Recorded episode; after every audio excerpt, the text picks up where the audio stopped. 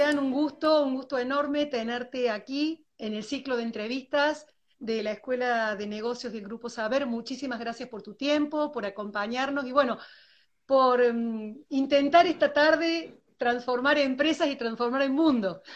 Sí, así es, exactamente. Y déjame por favor que les cuente a todos los que nos están siguiendo, a toda la comunidad Saber, que bueno, Sebastián García Díaz, el doctor Sebastián García Díaz, es el director general de Grupo Oxford y secretario de la Bolsa de Comercio de Córdoba. Y antes de que comencemos, Sebastián, y nos empieces a contar cómo transformamos empresas y el mundo, eh, pedirte que por favor nos cuentes también em, este grupo Oxford al que dirigís, que nos des una visión de, este grupo Oxford. ¿Cuál es la, orientación, la mirada y qué hace aquí en Córdoba? Bueno, muy bien. Bueno, eh, Oxford es una muy antigua agencia de publicidad de Córdoba fundada por mi padre, que hoy tiene 84 años, pero todavía va a la empresa a la mañana unas horas, eh, como una especie de, pionero de la publicidad en Córdoba, que es mi, padre. Y bueno, es una empresa familiar muy tradicional, eh, que ahora yo desde hace siete años eh, la estoy dirigiendo, digamos. y bueno, de, una, de un esquema muy publicitario tradicional, ya hace como unos 15 años se incorporó toda una faceta de marketing, más una consultora de marketing, hace aproximadamente unos 6, 7 años se incorporó toda la faceta de transformación digital, digamos. Ya ahora no hay solamente dibujantes y creativos, sino que hay informáticos, ingenieros en sistemas y demás en la empresa. Y hace dos años estamos muy embarcados en lo que ya más integralmente se habla, que es la transformación empresaria, porque un poco la, la realidad de las empresas que nosotros atendemos, que son las pymes y fundamentalmente del interior del país, eh, no es que necesitan transformación en un aspecto, sino que están necesitando una transformación global, digamos, muy, muy estructural, digamos, y eso es lo que principalmente proveemos nosotros. Eso, Sebastián, es un poco lo que vos nos comentabas en la previa de esta entrevista, eh, lo que ustedes llaman en Grupo Oxford hiperconciencia empresarial.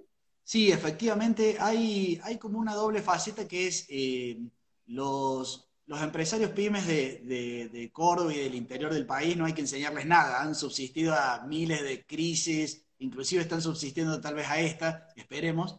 Así que en ese sentido tienen la sensibilidad a flor de piel, digamos, la astucia, la picardía.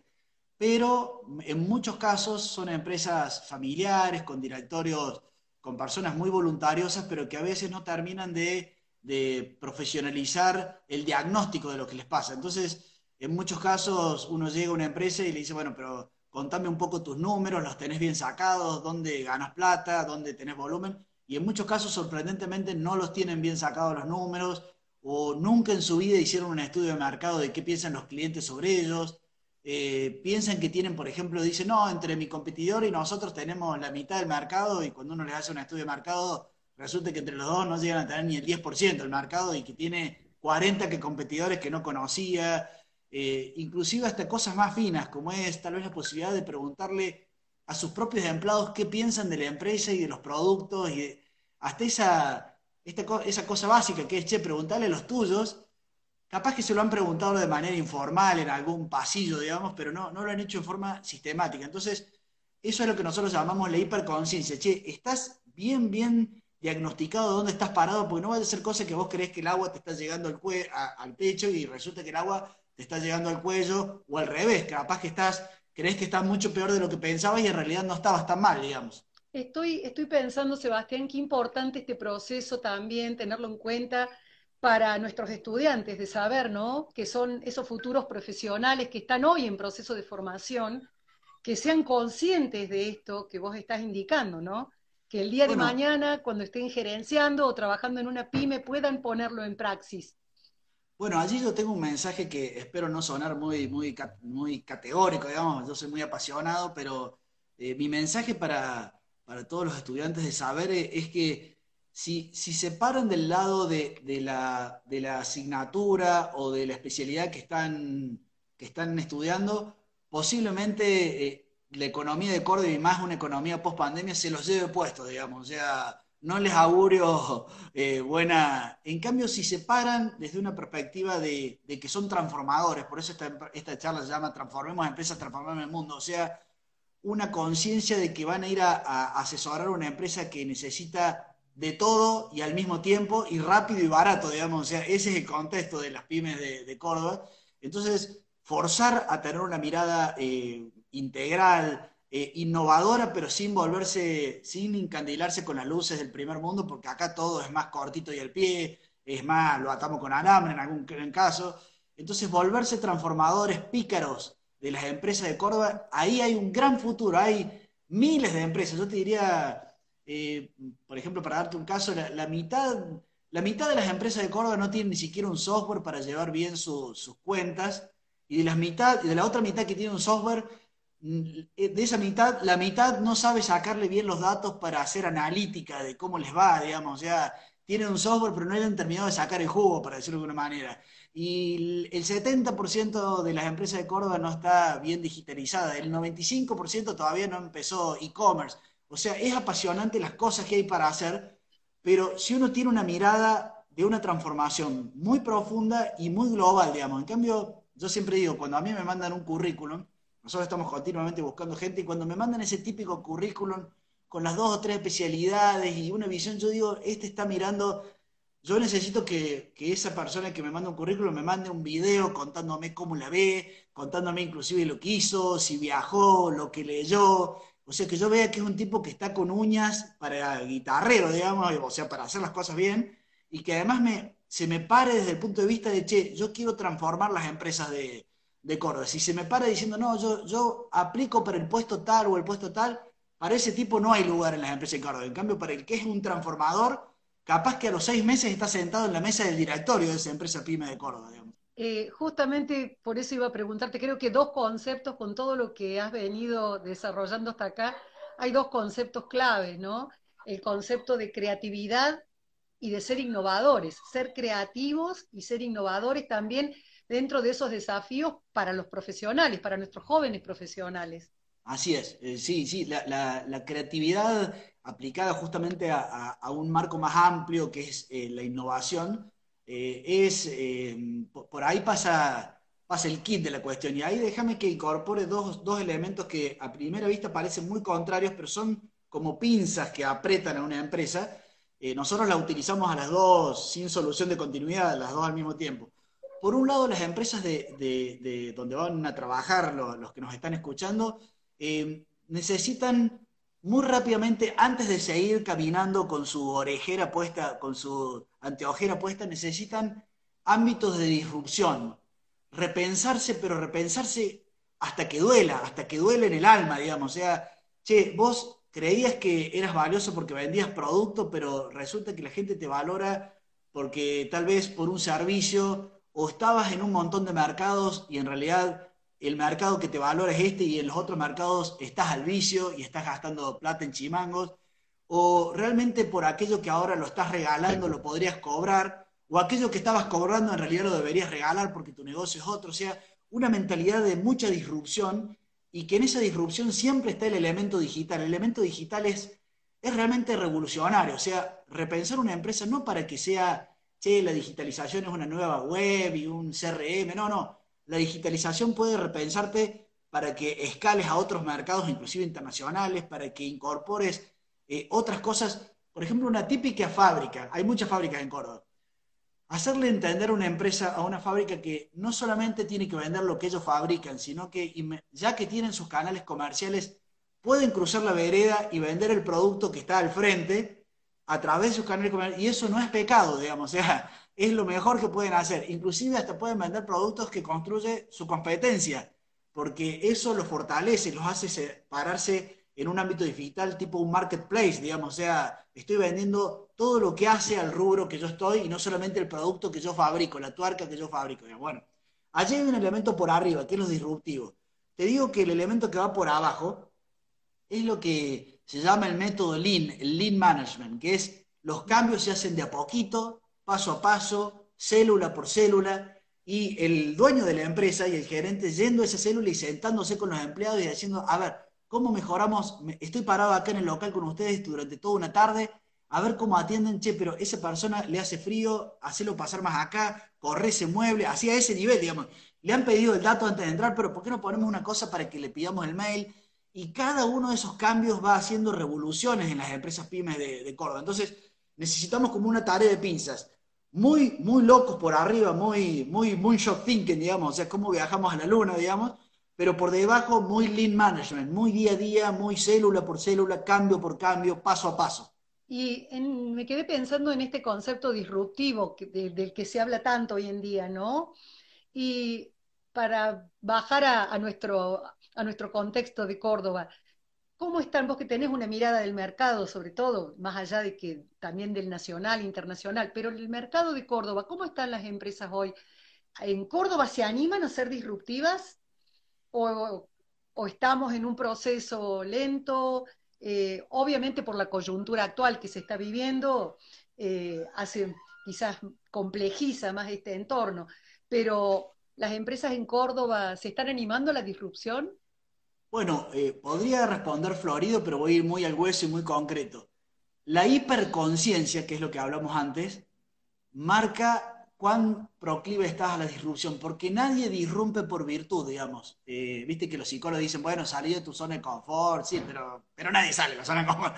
Salís de la zona de confort cuando alguien te empuja, ¡pum!, te pega un, un cachetazo y te empuja. Entonces, hay muchas empresas en Córdoba que se sentían muy tranquilas, por ejemplo, hay, mucha distribución en Córdoba, por ejemplo, muchos representantes de marcas nacionales e internacionales que creían que tenían la vaca atada, que esa marca eh, los necesitaba sí o sí, porque Córdoba era de. Bueno, esa marca resulta que ahora subió todos sus productos a Mercado Libre e inclusive los vende más, más, baratos en Mercado Libre que lo que se le da al distribuidor. Ese distribuidor se agarra la cabeza y dice, en un año desaparezco. Y ahí es cuando abren su corazón generosamente y dicen, che, ¿qué invento para reinventarme, para disrumpir en mi negocio eh, tradicional? Ahí es la necesidad hacia el monje, digamos, y yo creo que Lamentablemente para Córdoba, Córdoba está muy, muy complicada. Muchas empresas muy tradicionales que no hicieron la transformación digital cuando lo tenían que hacer, que no contratan sus recursos humanos con profesionales, con consultoras bien armadas, o sea, muy precarias, muy voluntariosas, muy, muy, un aplauso para las pymes de Córdoba, pero muy, muy precarias en sus procesos. Y bueno, esas empresas cuando les llega el agua al cuello, tac, ahí tenemos que estar ustedes y nosotros proponiéndole justamente transformación empresaria, transformación profunda. ¿Y en qué consiste, por ejemplo, esa oferta, esa propuesta de esa transformación? Por ejemplo, desde ustedes, desde Grupo Oxford eh, o desde cualquier otra, otra empresa que se dedique a esta gestión de, de marketing, al management, ¿en qué consistiría esa transformación en la que deberían entrar, ¿no? Estas empresas y estas pymes, como vos decías, que les está costando. Eh, iniciar este proceso de transformación? Bueno, creo que justamente la, picardía de, que somos profesionales del interior, que, sabemos lo que duele, digamos, y que las pymes a las que atendemos también son así, eh, yo creo que eh, hay que ir con discursos como los que acabamos de decir, pero después cuando uno aplica sobre el cliente, el cliente está necesitando desesperado ventas y rentabilidad, digamos, eso es lo que le pasa a la empresa. Entonces dice, me encanta todo lo que decís, pero Sebastián, si no vendo en los próximos tres meses, desaparezco. Entonces, hay una primera abordaje que hay que hacer sobre la empresa, que es, a ver, contame qué estás vendiendo y cómo y dónde y a qué precio y, bajo qué canales. Y rápidamente, en base a esa acción, con pequeños cambios, las empresas venden un poco más. El producto que les es muy rentable, pero que le compran uno de cada 100, si le hacemos una pequeña acción ya empiezan a vender más, entonces empiezan a ganar más plata y al ganar más plata y al vender más, digamos, eh, se, se, se, envalentonan, digamos. Y como te digo, hay pequeños cambios. Te, nombro un caso, un, cliente, no, no, no, voy a mencionar el nombre, pero sí eh, que tiene, eh, vende cosas para, para, mujeres y todo el tiempo buscando nuevos clientes, nuevos clientes, pero resulta que cuando nosotros le armamos rápidamente un pequeño club de fidelización, se anotaron 20.000 mujeres en dos meses, 20.000 mujeres, y a esas 20.000 mujeres, ya sin necesidad de hacer grandes cambios, sino solamente mencionándole a esas mujeres que todas las semanas había algo, ya aumentó un 20% las ventas. O sea, sobre su mismo público, sin buscar público nuevo y sin producto nuevo, sino simplemente con una eficaz tarea de comunicarle a sus clientelas por WhatsApp que había cosas nuevas todas las semanas, ya había aumentado un 20% las ventas. Eso, eso es disrupción aplicada, digamos. Una vez que uno pasa por esa primera pantalla, bueno, ya se despliegan las cosas más de fondo posicionamiento de la marca, eh, renovación de su estética, renovar, che, ¿tenés algún software para, para, llevar adelante tu empresa? ¿Tenés un CRM para seguir a tus clientes, para que sepas quién te llamó, quién no te llamó? Ya vas después a cuestiones, che, ¿querés que nos montemos sobre un e-commerce? ¿Estás en, capacidad para vender cosas por digital? ¿Tenés un pequeño contact center para llamar por teléfono a alguien que te atiende? Y bueno, y empieza el recorrido hasta finalmente la disrupción, digamos. Pero bueno, para eso, acá me están, me están llamando. Eh, pero para eso, eh, lo primero es atacar el corto plazo. Yo cuento una anécdota con esto cierro. Los, los, estudiantes nuevos que llegan a una empresa, por ejemplo, un típico estudiante de comunicación y marketing, lo contratan. Su primera acción, porque él siente que, que, la comunicación institucional es muy importante, es, por ejemplo, hasta es un chiste entre nosotros, entre los que estamos en el marketing, es proponer el libro, porque es una empresa que cumple 50 años, bueno, el libro de los 50 años de la empresa. El, dueño de la empresa es chocho porque le agarra melancolía, saca las fotos del archivo, eh, se hace entrevistar, o sea que durante dos o tres meses ese profesional joven queda muy bien con el dueño, pero los tres meses lo echan. Y voy a decir, pero ¿qué pasó? Y lo que pasa es que te metiste por un camino que no era ni el prioritario, ni el candente, ni lograste entender que finalmente esa empresa, siempre las empresas de Córdoba están con el agua al cuello, y vos como marketinero, como responsable de recursos humanos, tenés que estar sobre lo que sea lo más, lo más caliente, lo que realmente incide sobre la empresa, sobre, porque uno, un, un, profesional que lee lo último dice, no, no, vamos a aplicar una teoría de inbound marketing al marketing de la empresa, pero si la empresa todavía no tiene ni web, digamos, ¿qué inbound marketing va a aplicar? Por eso te digo que en eso hay que ser, hay que adquirir una, una astucia que nosotros la tenemos, la gente del interior la tenemos, sé que es una fortaleza pienso que, la propuesta pasa coincidiendo con lo que vos decís, con una continua retroalimentación, ¿no? Con nutrirse en esa teoría, pero no quedar muertos en esa teoría, sino eh, nutrirnos en esa teoría, pero continuamente ir a la, a la praxis, ¿no? Llevarla al terreno, aplicarla justamente en terreno. Y un poco también a mí, Sebastián, con esto que vos comentabas, me motivó Em, que pudieses acompañarnos en estas entrevistas, porque yo te había comentado, eh, con los alumnos hemos trabajado casos eh, de Oxford, justamente por eso, porque quizás no son estos casos eh, que uno ya tiene utilizados y estandarizados, estos casos de transnacionales, sino nuestros, de acá, locales, posibles. Entonces, nuestros eh, jóvenes y futuros profesionales eh, ven que es algo más tangible, es lo nuestro, es posible y desde acá podemos trabajar y hacer cosas muy buenas. Yo te había comentado es eh, justamente esto. Bueno, yo, mi, mensaje no, no quiero sonar. Y hay que animarse y hay que animarse, como te digo, a, abrir la mente, no solamente dialogar con los pares, sino que ya, no solamente que un creativo tiene que hablar con un informático para lo digital, sino que tenés que hablar con un ingeniero mecánico, porque el ingeniero mecánico, yo he estado, yo tengo un ingeniero mecánico dentro de, la, de, Grupo Oxford, que va a una empresa donde nosotros decimos, che, mejorar el marketing, todo lo que acabamos de hablar, y mientras tanto él está callado así, dice, pero ojo que en esta empresa que por ahora construye cabezales para el agro, ustedes podrían construir costadoras de pasto los, dueños de la empresa abren así y dicen, ¿cómo es eso, ingeniero? Y mira, tenés, la mira, tenés tal máquina, tal máquina. Vos perfectamente la semana que viene podrías estar eh, produciendo cortadores de pasto. Para ellos es una verdadera revolución. Y si yo no tuviera ese tipo al lado, yo jamás podría decir eso. O sea que hablar con personas distintas, que piensan distinto, nutrirse y, siempre romper el eje, digamos. y yo quiero contar mi propia experiencia. ¿Por qué es posible? Vos me conocés hace muchos años, Claudia. Yo soy abogado en realidad y estudié un máster en ciencias políticas y ahora estoy hablando con ustedes de transformación empresarial y no me gana nadie en proceso de digitalización. Tengo 50 heridas en el cuerpo del proceso de digitalización hecho. Y entonces, si yo lo hice, que imagínense un abogado que termina hablando de transformación digital, imagínense ustedes que son estudiantes de, carreras que son mucho más afines a, lo, comercial, a lo empresario. Así que es cuestión de, animarse y de recorrer ese camino, no quedarse en el, no, voy a presentar un currículum para estar en la oficina de tal cosa, sino que animarse a, que, a que las cabezas de ustedes se vuelvan cabezas transformadoras de empresas. Más, es más, le digo más, si ustedes se vuelven transformadores de empresas, van a ser, esperen que acá me vuelvan a llamar, van a ser, van a ser socios de esa empresa. Y si no son socios de esa empresa, después de recorrer un camino, posiblemente ustedes sean dueños de sus propias empresas. Eh, o sea, ustedes después de recorrer un camino ayudando a otros, si no, si no le ofrecieron ser socios en esa empresa y ustedes son tipos disruptivos que van a la vanguardia, bueno, un día hay que animarse a decir, che, muchas gracias por todo, pero hasta luego, me abro acá en el boliche de al lado y, finalmente ustedes pueden ser los, propios emprendedores. Pero después de haber recorrido un camino de mente abierta, no de mente eh, de compartimentada, digamos. Sí, un poco esto, vos recién dijiste la palabra, el espíritu del emprendedorismo, que uno también trata de transmitirles eh, a todos nuestros futuros profesionales, ¿no? Esto de, ser emprendedores. Eh, yo, perdón.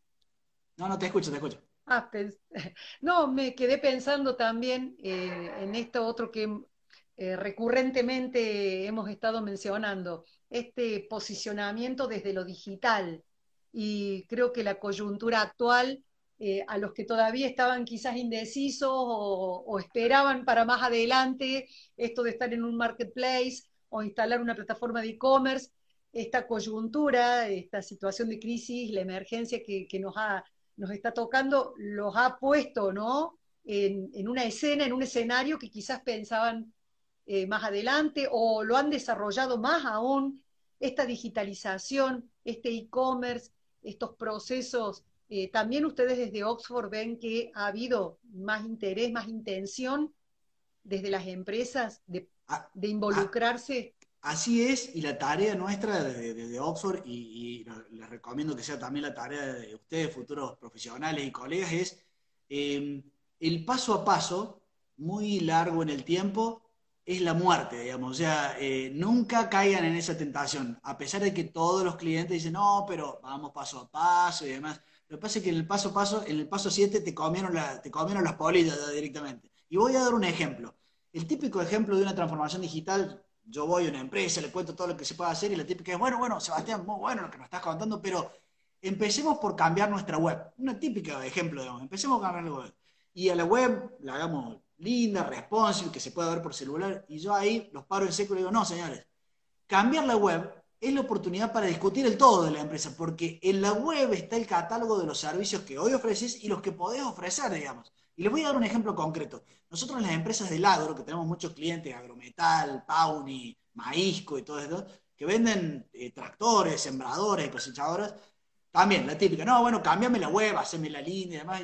A ver, para un poquito, para, contame un poco.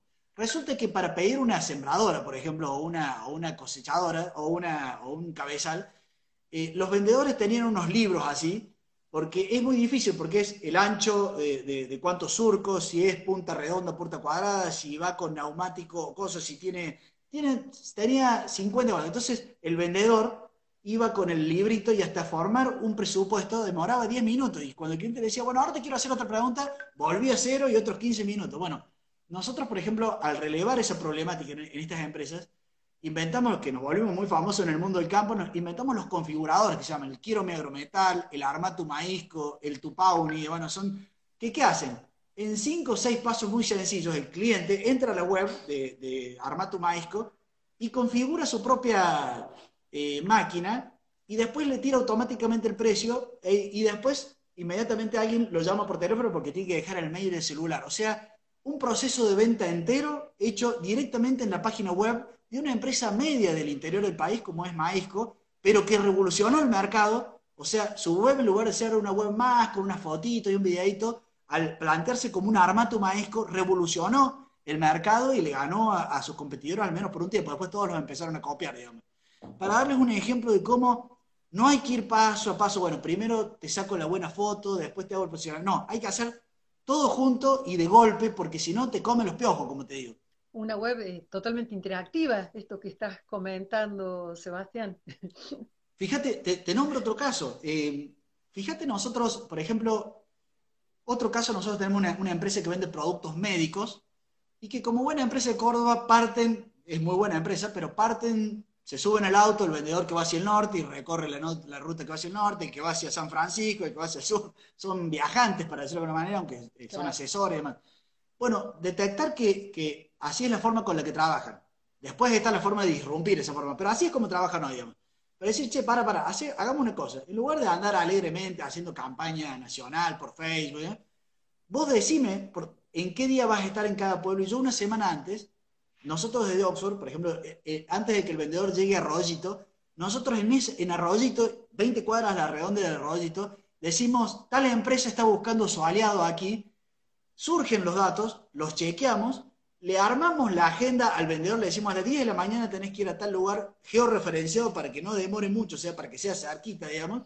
Y entonces cuando ese vendedor llega a Arroyito, ya tiene, o sea, el, marketing digital le ha acercado directamente los potenciales compradores, pero inclusive ordenados por hora y por lugar geográfico, digamos. Eso, eso que no es muy difícil en términos tecnológicos, pero que es revolucionario para esa empresa, porque ya, si no, los vendedores llegan a una ciudad y dicen, bueno, ahora qué hacemos, bueno, voy a visitar a tal y están, dan tres, cuatro vueltas hasta que logran conseguir un solo tipo que le, da, le diera valores. En cambio, así directamente llegan a atacar a los potenciales prospects, digamos. Toda una revolución. Y pienso que eso maximiza la cadena de valor en cada una de sus etapas, porque vos estás hablando desde el momento de, desde el proceso hasta la, venta, la, distribución misma, la logística, o sea que realmente la maximiza en cada uno de, sus eslabones a, la cadena, ¿no? Bueno, impacta en todos los cadenas, en los eslabones de la cadena. Has dicho la palabra clave, digamos, que es cuál es la propuesta de valor de las empresas, y ahí sí me animo a decir que en muchos casos, como pasa a veces con los psicólogos, que uno va al psicólogo, a pesar de que el problema es de uno, uno va al psicólogo que lo ayude, cuando uno hay un profesional bien preparado, nosotros podemos detectar mucho mejor la propuesta de valor de la propia empresa que a veces los propios integrantes, porque uno desde afuera dice, para, para, vos te estás parando desde acá eh, y resulta que la gente te está valorando por esto de acá, digamos, ¿entendés? Eh, te digo, le digo el propio caso de Oxford. Oxford podría haber dicho, che, yo vendo publicidad hace 40 años, sigo vendiendo publicidad y vamos a seguir picando piedra y demás. Cuando nosotros nos dimos cuenta que nuestros clientes nos valoraban porque con nosotros hablan un poco de dueño a dueño y que nosotros no le hablábamos solamente de publicidad, sino que justamente le hablábamos de marketing, le decíamos, che, pero contrató un buen tipo. Es más, cuando nos decían, quiero hacer más publicidad, nosotros le decíamos, no, no, para, no te gastes la guita porque estás desordenado todavía en términos tecnológicos, así que vamos a hacer publicidad del cohete, para decirlo de alguna manera. Ahí el tipo ya nos valoraba por eso y una vez que te valora por eso, está dispuesto a escuchar que nosotros lo asesoremos por muchas cosas porque de alguna manera en nuestro caso lo que, lo que habíamos ganado era la confianza del cliente. El principal valor agregado no eran nuestros premios publicitarios, que hubiéramos ganado un premio, sino que éramos tipos confiables para un, empresario pyme que si no tiene que contratar la consultora de marketing, la consultora de publicidad, la consultora de digitalización, y al final 10 más 10 más 10 se gasta la guita en consultora, digamos. Entonces, tener a alguien confiable que un poco le ofrece una visión integral, en nuestro caso era la, propuesta de valor que cuando nos dimos cuenta empujamos con todo desde ahí. Bueno, eso mismo tienen que hacer ustedes y nosotros con nuestros clientes. Decirle, che, para, para, para. ¿Vos estás vendiendo ladrillos si sos una constructora? ¿O estás vendiendo en realidad certidumbre de que como te voy a ir pagando en cuotas, vos vas a estar dentro de 50 años si tengo que venir y decirte, che, la, la canilla no me funciona, digamos. ¿cuál es tu propuesta de valor, digamos? Volviendo, te voy a llevar un poquito ahora, Sebastián, porque me quedé pensando en los desarrollos webs, ¿no? Hablando siempre de, la digitalización, de la importancia de este posicionamiento digital. Algo que también eh, no podemos negar, tiene un rol fundamental, ¿no? Las redes sociales. Y muchas veces uno escucha desde marketing o cuando habla con un cliente o cuando habla entre colegas eh, que el cliente, el consumidor o la sociedad eh, prefiere las redes o está en las redes y un poco ha dejado de lado a la web. Las redes le han quitado espacio a la web, las redes se han comido a la web, o cada una va por, este, por su vía circulando y cada una tiene su, espacio, su nicho. Las redes sociales. Sí, las redes, eh, em, las redes son mal usadas son como el teléfono cuando te llaman desde el call center de los bancos. No sé si viste que vos le decís, no quiero que me llames más. Y le cortas, tirás el celular porque decís, basta, desgraciado, ¿cómo conseguiste mi teléfono? Bueno, eh, mal usados es, igual, digamos, no, no tenés un tipo hablándote, pero o sea, con abuso, con, con desborde, digamos. Pero si es parte de un, de un discurso que uno, que uno genera, es fantástico. O sea, porque yo a, a las 10 de la mañana le muestro un video de marca donde, donde empatizo y, me posiciono. El tipo que lo vio a través de una estrategia de remarketing, yo ya le estoy mostrando un video tutorial donde uno de mis técnicos le está contando algo y al que lo vio, cuando busca algo en Google, yo me le estoy apareciendo diciéndole, che, tengo una oferta concreta para vos. cuando el tipo vio la oferta, inclusive ya no solamente en el ámbito digital, sino que ya, como eso me impacta a través de, un CRM y un proceso de automation, digamos, yo le puedo decir, call center, llámenlo. Es más, si como va sumando puntos, tiene un scoring, digamos, esa persona, yo como gerente comercial puedo decir, che, al final del día, los que me lleguen a los 100 puntos, o sea, que han recorrido un camino que yo he marcado, a esos ni siquiera que los llame el call center, los voy a llamar yo, yo mismo, porque veo que son los clientes principales. Más, los voy a invitar el viernes a una cena y directamente ahí los voy a atacar porque yo ya sé que necesitan, que quieren, ya me llenaron el configurador de los cálculos de la cuota social y demás. Entonces, el trabajo de redes sociales, la página web que siempre tiene que ser una herramienta, no es solamente un folleto electrónico, sino que tiene que ser la, contracara de la estrategia y por detrás un buen CRM y analítica para ver qué te está arrojando ese CRM. O sea, eh, eh, les, cuento un, caso interesante, una, empresa de, del agro también, no voy a decir el pecador, pero sí el pecado, eh, con una red impresionante de concesionarios por todo el país, cliente nuestro, eh, vende 500 máquinas al año. 500 máquinas al año vendían 180 concesionarios, inclusive los concesionarios, un club de concesionarios. Bueno, cuando fuimos un día a proponer, la empresa nos dice, contáselo a los concesionarios, los concesionarios nos sacaron casi corriendo, dicen, vos no sabes nada, acá yo tomando mate con el hombre en la tranquera, ahí se cierra la venta, bueno, bueno nosotros tranquilos, humildes, digamos. Bueno, cuando armamos estos configuradores y le pusimos un CRM por detrás, en dos meses recibieron 600 pedidos de presupuesto. Venden 500 máquinas en todo el año y en dos meses recibieron 600 pedidos de presupuesto concretos, digamos. Eh, abrían los ojos allí, Sebastián, que eh, se tiraban así a hacernos, eh, digamos, como, como si fuéramos... Cuando, cuando uno hace correctamente el, el funnel de conversión, digamos, y utiliza las redes y mete un call center, porque, ¿qué nos pasaba, por ejemplo? En algunos clientes del campo, nosotros le conseguimos los leads, el lead iba directamente al concesionario, pero el concesionario, como no estaba digitalizado, demoraba cinco días en llamarlo. Este tipo ya se había olvidado hasta del mail que había mandado. ¿De, qué? ¿De dónde me estaba hablando? A ese tipo hay que hablarlo, llena el formulario y un call center lo tiene que llamar en el acto, digamos. Como muchas veces esa capacidad no la tiene la, ni la propia empresa ni el concesionario, ahí es donde nosotros tenemos que ofrecer ese servicio complementario. De hecho, nosotros tenemos un call center para, para ofrecer ese servicio complementario, porque si no, se nos van los leads, digamos, como agua entre los dedos, digamos. Eh, justo eh, te quería preguntar, y bueno, prácticamente estás eh, comentándonos, ¿no? La necesidad de, un enfoque multidisciplinario, interdisciplinario y multidisciplinario, ¿no? Vos hablaste, nos hablabas de que en Oxford tenés hasta un ingeniero, o sea, ¿cuáles son esas áreas, esas, esa multidisciplinariedad que se conjugan sinérgicamente, por ejemplo, eh, con ustedes desde Oxford? ¿Cuáles son todas esas áreas que confluyen, que trabajan en conjunto, en sinergia?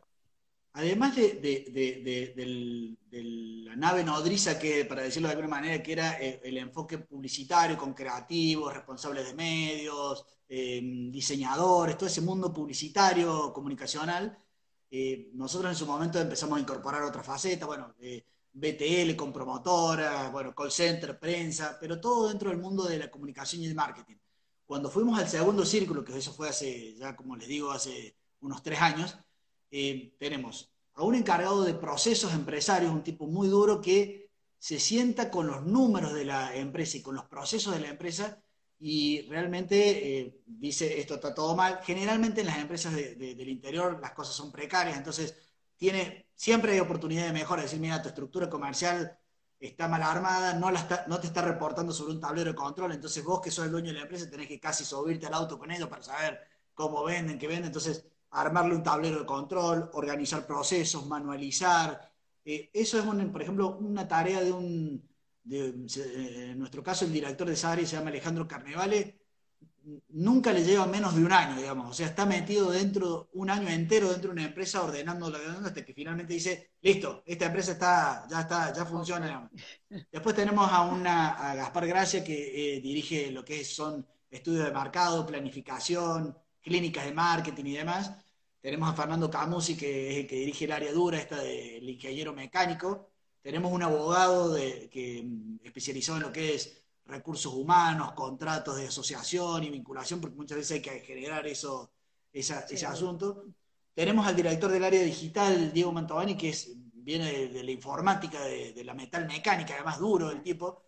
Muy gracioso porque en, los primeros meses que llegó a la agencia hace seis años, era como si sentaras a un ruso y a un chino a hablar, porque yo sentaba a un creativo y a este informático y es como, no se encontraban, o sea, no, no, no lograban interpretarse, eran como dos bichos que vos decías, che, pero no había forma. Eh, Agua y aceite. Les llevó como dos años a este informático ablandarse y a este creativo endurecerse para darse cuenta que se tenía que encontrar durísimo el encuentro, digamos. Así que, em, em, y bueno, hay, hay, dos, personas que tenemos que son interesantes que eh, yo les diría que nosotros hasta nos hemos animado a, a ser disruptivos en este sentido.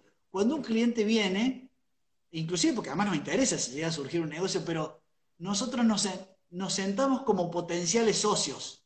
O sea, no le queremos vender un fee una cosa, sino que decimos, ay, contanos, qué negocio fantástico tenés, a ver, pará, pará. Y, medio que nos envalentonamos, es más, en algunos casos nos ofrecen ser socios, digamos, o sea, sobre todo en lo que es desarrollo digital, nos dicen, che, pero ustedes no nos ayudarían, y, y en, uno, en algunos casos no vamos a, a cobrar honorarios, sino que vamos a cobrar resultados de la movida, o sea, nos quedamos con el 2,5 de las ventas, o no sé qué, o con el 3 no sé cuánto, o con el 8, o sea, vamos directamente sobre los resultados porque nos tenemos tanta fe, ha sido bien parido el proceso, y entonces, bueno, eh, eh, finalmente da resultados, digamos, para decirlo de alguna manera. Sí les agrego un elemento que es muy, muy interesante, que, que, te lo agrego, Claudio, porque esto, esto es muy importante para los que nos están escuchando. Nosotros hace seis años muy tímidamente, porque uno no deja de tener su espíritu provinciano a veces, a pesar de que... y, nos aliamos a una agencia de Estados Unidos, por una casualidad en realidad, porque un tipo que había laborado 20 años con nosotros se fue, se casó con una yankee, terminó siendo el gerente de esa agencia de publicidad, entonces tuvimos mucha onda. Y bueno, al principio es agencia de publicidad, una agencia de Nueva York, 200 personas, y nos empezó a tirar, bueno, ganó estas correcciones, estas materias, más bien no tenían como una especie de unidad de diseño. Eh, bueno, pero nosotros nos la fuimos creyendo, creyendo, y al final hemos avanzado, hemos avanzado, ya somos la unidad digital de esa agencia de Estados Unidos desde acá con nuestros propios profesionales. Abrieron una oficina en Miami y directamente, como el mercado latino sabemos más nosotros que los tipos de Nueva York, directamente vamos nosotros. Y la verdad es que al final uno dice, che, pero yo me la tengo que creer, lo puedo, lo puedo hacer, me la banco, me la banco, me la banco. Y, y, ahora nosotros estamos hablando, nosotros tenemos de cliente a AOC, que son los televisores Philips, a Hillroom, que es una empresa internacional de... Y te dirían que lo único que se nos ríen es que ahora, aunque sabemos inglés, no dejamos de, hablar cordobinglish, ¿viste? O sea, el tipo se da cuenta en el acto de que no tenemos un inglés muy, muy bueno, pero nos defendemos así como indios entre, entre, la, entre la maroma, digamos, y salimos para adelante y vamos, y vamos, y, y, yo te digo, hoy, hoy en día en Grupo Oxford, el 40% de nuestros ingresos, o sea, casi la mitad, eh, son, eh, viene de afuera, digamos. Eh, ya ahora tenemos un, tenemos un aliado en Colombia, tenemos una agencia en Brasil que nos pide trabajo, que es la agencia Sabia. Ahora, en el último mes, estamos desarrollando una alianza muy interesante con la agencia Amén de Uruguay, de Montevideo, o sea que, y bueno, entonces eso nos da como otra, nos envalentona, digamos, a, no solamente atender las pymes del interior, sino que a crearnos la que podamos atender cualquier empresa del mundo, o sea, transformar cualquier empresa que caiga en nuestras manos, que por supuesto sea dentro de nuestro ámbito de conocimiento, digamos cómo realmente cómo no enorgullecerse, ¿no? Y cómo no, ese sentimiento de pertenencia y de cordobés, aunque el inglés salga con tonada, mejor todavía. Sí, sí, sí. sí, sí, así. Yo quería, quería preguntarte porque, bueno, fantástico esta multidisciplinariedad y sin duda de ahí es la mayor riqueza. Pero partiendo de esa premisa que siempre a veces la consultoría al ser un trabajo tan intangible, siempre nos han dicho, no se olviden de medir, hay que medir. Entonces, partiendo de esa, vieja y conocida premisa de que lo que no se mide no existe, este, ¿desde qué indicadores o qué indicadores aplican ustedes? ¿Cómo miden esto que a veces es el marketing, la comunicación, ese intangible, ¿no? Que a veces este, nos cuesta, justamente te decía, buscar parámetros de medición. Muy buena pregunta. La, mira, es tan importante el relevamiento inicial y por eso uno se lo tiene que creer al relevamiento. O sea, nosotros a nuestros clientes le pedimos el balance, por ejemplo. El cliente dice, pero ¿por qué necesitas mi balance? No, dámelo, porque yo se lo doy a un contador y él me dice, ah, mira, rota tres veces al año y tiene tanto. O sea, cuando uno realmente se, tiene la autoridad suficiente como para relevar la empresa, uno mismo, nosotros ahora nunca entramos a una empresa sin autoimponernos los, los parámetros con los que nos van a medir. Pero los parámetros, en la mayoría de los casos nos los ponemos nosotros mismos porque como hicimos el relevamiento muy bien, muy a fondo, y de hecho te doy una novedad que algunos pueden, pueden imitarnos, digamos, porque eh, nosotros el relevamiento lo regalamos. En una época lo cobrábamos, porque es muy duro, uno está 30, 45 días metido dentro de la empresa, pero ahora directamente para que no haya margen de dudas, porque si no, a veces nos culpan a los consultores de que nosotros le pedimos el reloj al cliente para decirle la hora, dicen, o sea, me estás cobrando por decirme lo que yo ya sé. Entonces nosotros decimos, mira, hagamos una cosa, eh, el relevamiento gratis, o sea, 45 días nos metemos, pero eso sí, no me niegues ningún dato, o sea, dame todos los datos que yo te pida porque yo con todos los datos sobre la mesa te voy a poder decir, che, a vos donde te duele el zapato es acá y en realidad donde vos tenés una, es acá, digamos, o sea, yo, yo finalmente me logro meter. Eso hacia el externo, pero te doy otra idea que también te va a gustar mucho a vos, Claudio, porque lo sufrís, lo has sufrido como yo también. Nosotros el año pasado, cuando nos la, terminamos de creer como, como buen petizo, como dicen, pues yo soy bastante petizo, así que viste que los petizos no la creemos, digamos. Eh, nosotros eh, sí había una cosa, nos ofrecían software y demás para, para que nosotros trabajáramos, trabajáramos midiendo nuestras horas de trabajo. Nosotros decíamos, bueno, mira, acá en Córdoba el cliente capaz que se asusta, sabíamos que en otro lado, pero más o menos desde, desde febrero del año pasado nosotros eh, aplicamos un software que se llama Core y medimos nuestras horas de toda la agencia. Toda la agencia está online midiendo las horas de, de, de a quién trabajamos y para qué.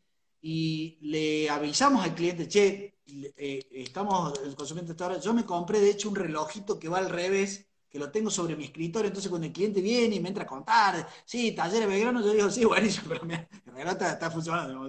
vamos, charlemos. Eso ha eficientizado mucho, ha hecho que valoricen las horas, que no estemos hablando al cohete ni yendo y volviendo. Y, y, y te estoy diciendo esto porque un parámetro interno, ya no hacia el cliente, sino hacia nosotros mismos, es valorizar nuestras horas, que es finalmente nuestro gran capital, nuestra cabeza y nuestro tiempo, digamos. Entonces, y saber que, nuestra hora eh, vale tanto y que inclusive nosotros, cada año que pasa, eso significa que cada vez somos mejor, tiene que salir más cara la obra, digamos. O sea, tenemos que ir eh, levantando, levantando, levantando, levantando para que cada vez sea más rentable y que cada vez sea más cualitativo nuestro trabajo. Así que medirse en horas a uno mismo también es un consejo que les dejo para para tu, su potencial Capaz que al principio cuando uno arranca, no, vos te me irás ahora con el relojito y ¡pum! salís y caís en la vereda de un patadón, digamos, pero es un objetivo que hay que lograr eh, a medida que uno transcurre el tiempo, digamos. Lo preguntaba porque es un tema clave para el trabajo de consultoría, de asesoría, y una pregunta que muchas veces los, los jóvenes profesionales, cuando recién se inician, preguntan, ¿cuánto cobro o cómo cobro?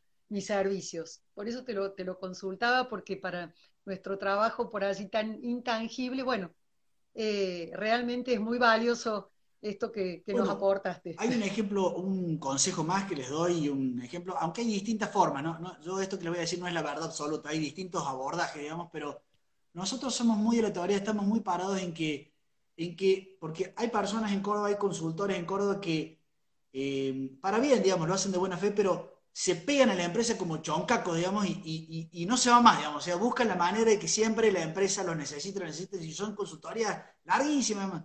Nosotros somos de la teoría de que para ganar prestigio y autoridad, digamos, uno detecta, releva, detecta, mira, vamos a trabajar estos tres puntos, presupuesto, entro, a los tres meses salgo, entregable, mucho gusto. No, pero por favor, quédate. Ah, ¿para qué me querías? ¿Para esto otro? Bueno, hagamos estas otras tres cosas, entro, presupuesto, salgo porque si no, se, envicia la relación, se, se, entorpece la relación. O sea, uno tiene que estar siempre dispuesto a decir, listo, se terminó lo que tenía que hacer y me voy, digamos. O sea, si, me necesitas de nuevo, me volvés a llamar, pero no, no, no estar siempre tratando de inventar los problemas porque los empresarios, como le digo, no son tal vez tan ordenados, pero son pícaros y se dan cuenta cuando un tipo está dándole, dorándole la píldora para en realidad quedarse ad eternum, digamos estaba recordando ahora, y bueno, si bien eh, justamente estamos en el ámbito privado, la empresa tiene que ver con empresas también, porque también está el costado social, ¿no? Que quizás daría para otra entrevista, pero también existe la, práctica y el ejercicio de la responsabilidad social en las empresas. De hecho,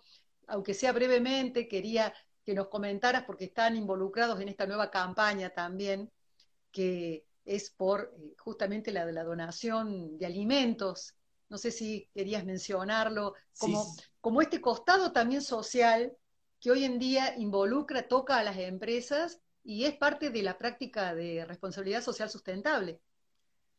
Ese, ese, ese es el costado lindo, digamos, de, cuando uno puede con su propio trabajo ayudar, digamos, eh, y, y, bueno, eh, eh, tuvimos dos grandes campañas que nos han dado alegría. Una campaña que se dio hace dos meses, que, en donde un grupo de empresarios, entre los cuales había algunos de nuestros clientes, se decidió que los empresarios de Córdoba tenían que hacer algo y, bueno, nos engancharon, por supuesto, a hacer todo gratis, por supuesto, para, por el bien común, pero nosotros felices, y se armó la campaña Córdoba acá estamos, eh, los empresarios además llamando empresarios y conseguimos que todos los medios de comunicación de Córdoba lo pasaran gratis, eh, se unieron varias instituciones y personalidades que nos mandaron sus videos, y en un mes se juntaron 40, 43 eh, millones de pesos, digamos, en donaciones para, los para Banco de Alimentos y para Cáritas y mascarillas para, para el, gobierno de Córdoba, para los policías, para los médicos y demás. Fue una acción fantástica.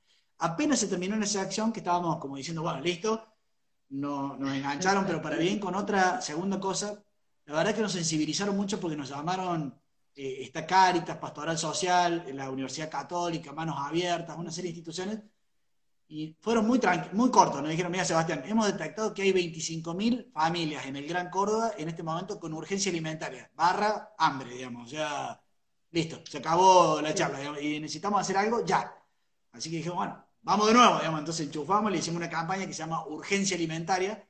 Eh, lo filmamos acá entre nosotros porque teníamos que hacer todo, todo muy a pulmón, digamos, y, y ha salido la campaña, los medios nuevamente nos dieron bolillas, las instituciones, y bueno, ya, ya llevan ellos se han propuesto para alimentar 25.000 familias necesitan juntar 12 millones de pesos en un mes, porque es rápida la cosa. O sea, antes del 6 de julio hay que juntar 12 millones de pesos. Y la buena noticia es que la campaña lleva una semana y, ya ha juntado 4 millones de pesos. O sea que la verdad es que es fantástico, digamos. y ahí ya no hay empresarios poniendo, sino que son todas pequeñas donaciones de 100 pesos, de 1000 pesos, de 500 pesos. O sea, son miles de personas donando lo que pueden y la verdad es que eh, muy, muy, muy linda experiencia, muy, muy, muy bueno, digamos. y, reconforta también justamente a quienes son partes de esa empresa, ¿no? Así y hablan, hablan de esa, de esa responsabilidad. Eh, bueno, Sebastián, antes de, decirte, bueno, que nos dejes el cierre, el mensaje final, no quiero que nos olvidemos de que justamente eh, aquellos que quieran seguir consultando tu, tu blog o subís a tus redes, eh, siempre estás actualizando videos que son muy, muy útiles. Y si vos querés más o menos informarnos por dónde, eh, por dónde pueden, pueden encontrarte. Perfecto. Bueno, sí, sí, eh, me buscan. Y hacer, y hacer, y hacer, perdón, y que y dejarte el cierre. Para que nos hagas el, Perfecto, bien, bien. Bueno, me, pueden buscar por donde, por Facebook, por LinkedIn, también estoy muy activo y demás. Y bueno, estoy alimentando un blog que se llama Lo que aprendí de comunicación. Eh, humilde, digamos, pero son aportes y qué sé yo, pero vale la pena, sobre todo creo que para estudiantes les puede servir mucho, digamos. Y bueno, y mi, cierre, eh, para dar un mensaje también que tenga que ver con esto de transformemos empresas, transformemos el mundo, es eh, esto de estar en el mundo de las empresas, de lo comercial, de todo esto que hemos hablado, si uno se le seca el corazón, digamos, si uno se le seca el porqué, eh, uno se vuelve un, uno más, digamos. Y acá eh, uno tiene que encontrar la pasión, o sea, el por qué. Yo, yo estoy en, en, esta vida para cambiar el mundo, digamos. Inclusive nos hemos conocido con Claudio, yo en algunos momentos intenté hacerlo a través de la política y otras cosas. O sea, uno está para cambiar el mundo, pero desde el ámbito de las empresas, cuando uno ayuda a una pequeña empresa a, volverse grande, eh, realmente es, es, una transformación, la cantidad de trabajo que da a los proveedores, cómo eh, yo, les cuento un caso que para, yo nací con eso, por eso lo tengo tan metido. Mi viejo ayudó a un contador y dos tipos a, lanzar eh, un banco, que era el banco de Suquía, que tenía una oficinita en el tercer piso de Rivadavia, digamos, eh, que era Corporación Argentina para la Vivienda. Mi viejo le puso el nombre Banco del Suquía, Bueno, lo atendió durante 35 años y el Banco del Suquía terminó siendo uno de los 10 bancos más grandes de la Argentina. Bueno, por supuesto, rollo, después lo compraron otro y, fue, y tuvo 10.000 eh, empleados y compró después el Banco Monserrat. Y yo, yo, ver eso, o la Universidad Blas Pascal, que nosotros atendíamos cuando era Academia Pitman, digamos que le enseñaban a escribir a máquina, o a Ferrocons, que era una ferretería humilde y después llegó a ser una gran, o sea, esos casos a mí me llenan el alma porque yo digo, o Grandiet, por ejemplo, Grandiet era una santería en un lugar y ahora tiene 186 locales esparcidos por todo el país. Eso eh, a mí me reconforta y hace al porqué, o sea, yo estoy seguro que, que se puede cambiar el mundo haciendo que las empresas sean mejores, contraten más gente, que realmente revolucionen, porque eh, las empresas también eh, revolucionan las, ciudades y, los países, además de los gobiernos y la sociedad civil y otras personas, pero las empresas también ayudan, así que hay, algo para hacer ahí. Bueno, bueno, Sebastián, eh, un millón de gracias, realmente súper constructivos todos, cada uno de, tus aportes. Creo que toda la comunidad Saber se quedó súper enganchada escuchándote, eh, como estuve también yo, siguiendo toda tu, tu, presentación. Así que bueno, en nombre de la Escuela de Negocios de nuevo, del Grupo Saber, eh, gracias por esta entrevista, una entrevista más del, ciclo de charlas y hasta cada, hasta cada momento. Perfecto, Claudio, un abrazo y un, y un, gusto haber charlado con vos. Gracias y un saludo a todos los que están ahí. Ah, gracias, adiós.